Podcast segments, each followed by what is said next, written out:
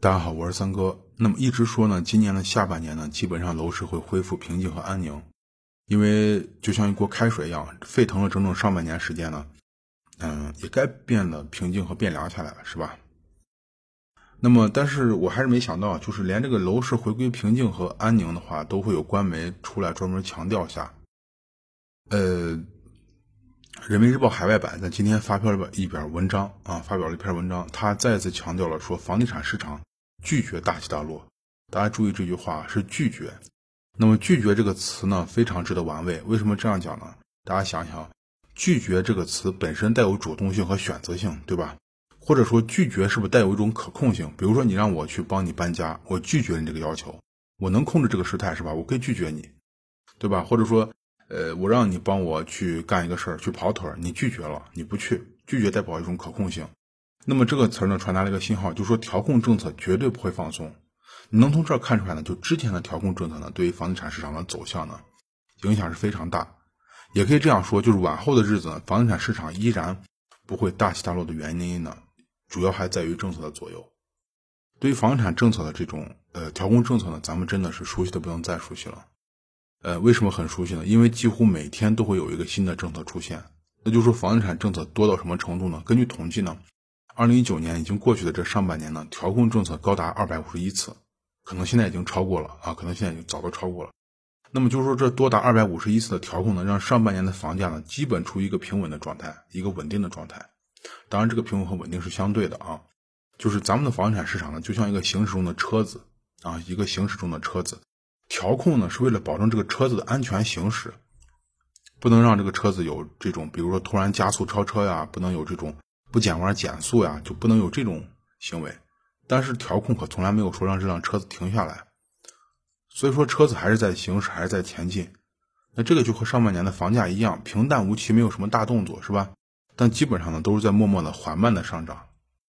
而且，如果你仔细看这次人民日报海外版的一个哎文章里面的话，你会发现，文章里面从头到尾只讲了要拒绝房价大起大落，但是他没有做出区分，就是说没有做出任何城市规模上的区分。比如说，我是拒绝一线城市呢、二线城市还是三线城市的，没有，都一样。也就是说，全部不允许大起大落。那这里就要分开讲，一线城市楼市呢基本成熟了。基本成熟了，而且在他们目前非常严格的控人和限供政策下呢，不会发生所谓的大起大落，是吧？啊，当然这里有个区别，就是一线城市，我觉得广州和深圳还是需要继续进人的，北京和上海不会发生这种事儿，广州、深圳也不会，因为他们还在成长，是吧？还在成长。那么最后呢，就剩下三呃，下来是二线城市。那二线城市目前来说呢，主要这些比较强二线、比较热门的二线城市都处于一个上行的状态，大起不敢说，但是大落也根本不可能发生。那最后是不是只剩下三四线城市了？按道理说，三四线城市呢，它人口流失呀、产业凋零呀，再加上超大的土地供应和天量的这种待待售新房，基本上已经注定它要下行了。但是看这次人民日报海外版这篇文章的意思呢，就是三四线城市可能要免去大落的一个风险。因为稍微了解房地产动向的人都知道，三四线楼市呢降价行为不止出现过一两次，但是几乎每次都会被地方上呃。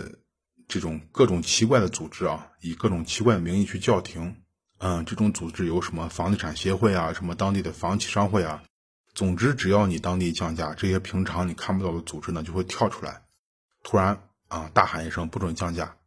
当然，也有更直接的，就是由当地住建部门出面叫停你这个降价行为。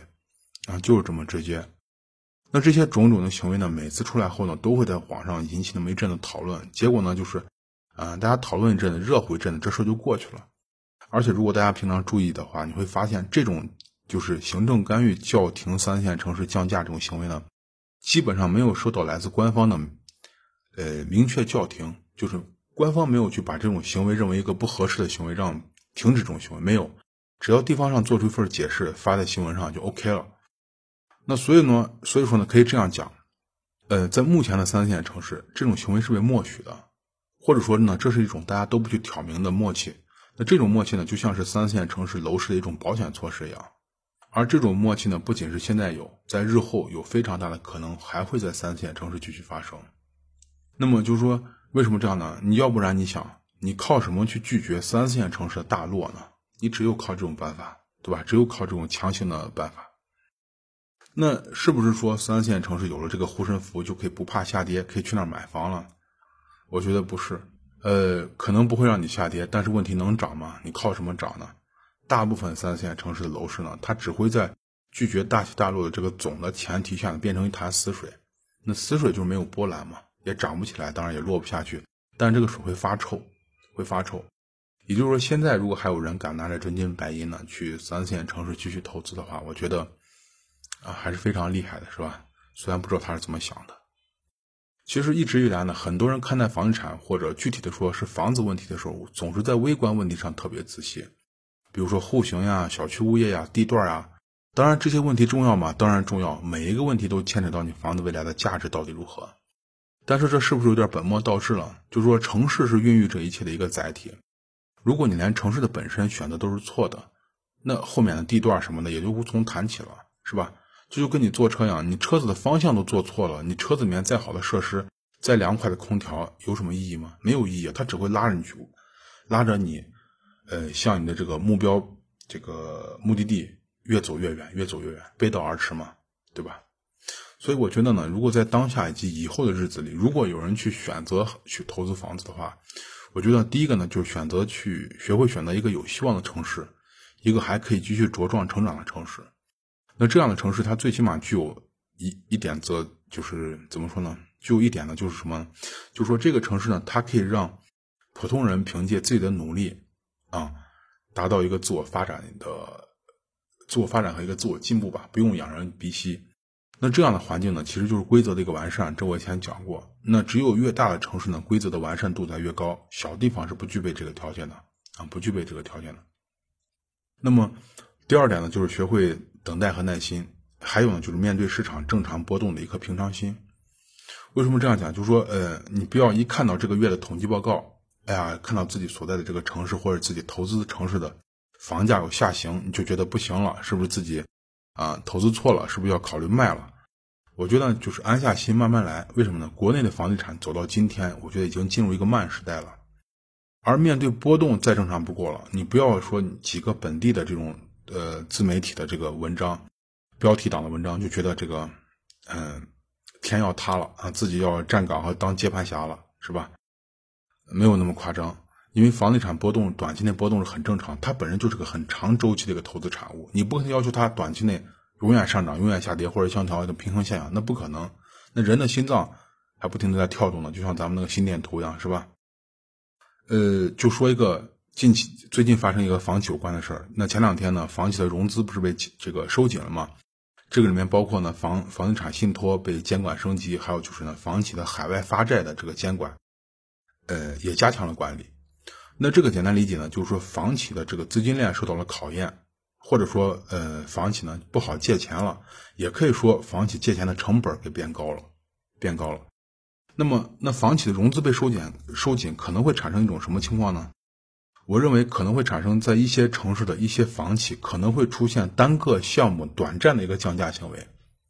大家可以注意观察一下最近，这不是说房价要下行了，而是说房企在面临。后续融资困难的情况下呢，选择加速自己的资金回笼速度。如果这个现象出现，如果只要你了解出现的原因，自然不会感觉奇怪，你更不会想到什么啊，这个城市房价完蛋了，要下跌了，这种八竿子打不到一块的市场去，是吧？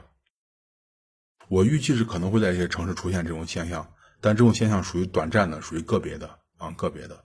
其实我一直就说，就说。到了今天为止啊，闭着眼睛瞎买，然后坐着坐等房房价上涨升值的时候已经过去了。你面面对这个房产投资呢，我觉得人需要去学习。其实任何事情都需要学习，是吧？都需要学习。你需要学习，需要去去分析，需要去关心这个事儿。我觉得现在投资房子就像是在种田一样，在在种地和耕田一样。你不能指望着你你你往这个地里面随便扔一个种子下去，你也不管也不顾，你就能有所谓的这种丰收。我觉得这不可能，你只有前期的这种用心工作，才可能有后来这种丰厚的一个收获，对吧？你除此之外别无他法啊，没有别的办法。那今天呢，给大家聊这个呢，就是关于呃《人民日报》海外版说的中国房地产市场呢拒绝大起大落呢，这个我也写上了文字版，发在我的微信公众号上，大家可以去我的公众号看一下，在微信里面搜索“听三哥说”就可以找呃关注我的公众号了。呃，那么。今天呢，给大家聊的时间有点长，是吧？呃，往后呢，我可能会给大家大家再聊一点关于这种在二线城市一些选择房子、关于地段上一些东西吧，可能会给大家再聊一点这个啊，再聊点这个。那今天呢，就先跟大家聊到这儿，咱们下期再见，谢谢大家。